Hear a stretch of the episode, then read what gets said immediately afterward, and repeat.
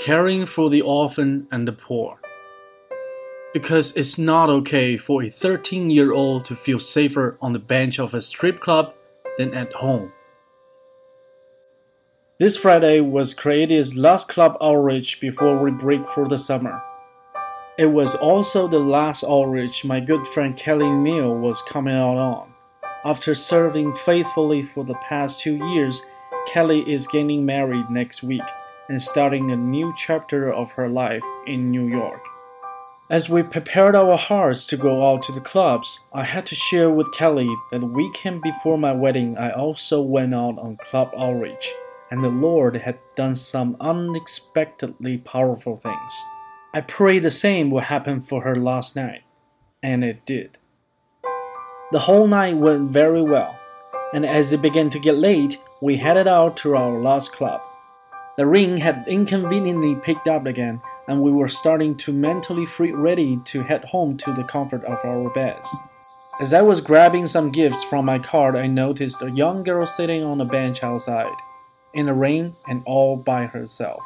When I approached her with a gift, she was open to talking, and I asked her age. She told me she was only 13 and was waiting for her sister to get off work to go home. Her story felt a bit off, but I asked her if she wanted to get McDonald's to pass the time. After a long night of treating her to McDonald's and waiting in the parking lot, we learned that she had made up the story about her sister. She was, in fact, waiting for a stranger she had just met that night at a gas station who had told her she could stay with her for one night. She had run away from her foster home after getting into a fight at school, and she began to open up about the most horrific things she had experienced in her short years of living. I won't share the details of what she has endured, because that's her story to tell. But I will tell you it will cause you to weep, as it did for Kelly and I.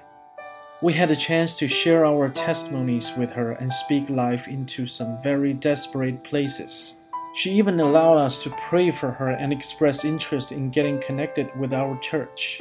It was so devastating to recognize that she felt compelled to fend for ourselves in the streets, and we stayed with her until 4 a.m. when we finally dropped her off somewhere safe.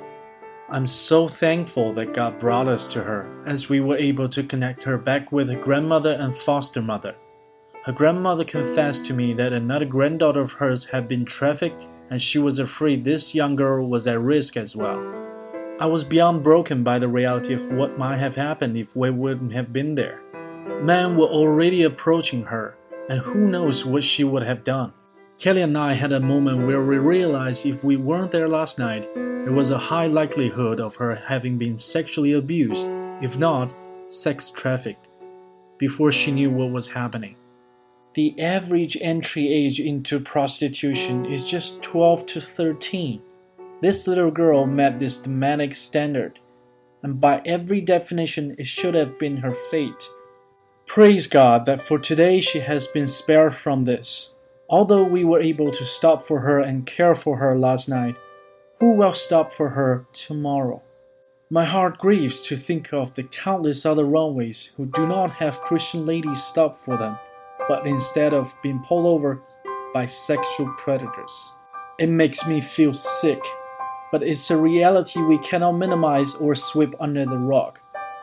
Our children are longing to be loved. Do we hear the cry of the orphan? Do we care for them? Will we stop for them and meet their needs? Will we care enough to cry for them, knowing that there's so many things we ourselves are powerless to fix, but trust God for on their behalf? Let us be a people who care for the cause of the widows and the orphans. Let us not be blind to their pain. Let us be a people who stop for the homeless and the hurting that one life matters so deeply for the heart of God. May we never find it inconvenient to love God's favorite people, the least of these. May we desperately care for the ones that nobody wants. May we love without condition. 今天这篇文章读过之后，真的可以说是让我感慨良多啊！不仅仅是因为这个小女孩的遭遇令人同情，同时也让我联想到世界上还有多少像她一样的孩子正在经历痛苦？人类几千年来的文明史对这个星球上的所有事物都产生了深远的影响，甚至可以说是改变。然而，唯有一件事情没有改变，那就是人性。只要人类还存在，人性当中的善与恶就会不停地博弈下去。这也就是为什么人类是一个矛盾综合体。这个矛盾综合体所创造的所有的伟大的文学和影视作品都热衷于描写人性。同时，这个矛盾综合体还创造了宗教。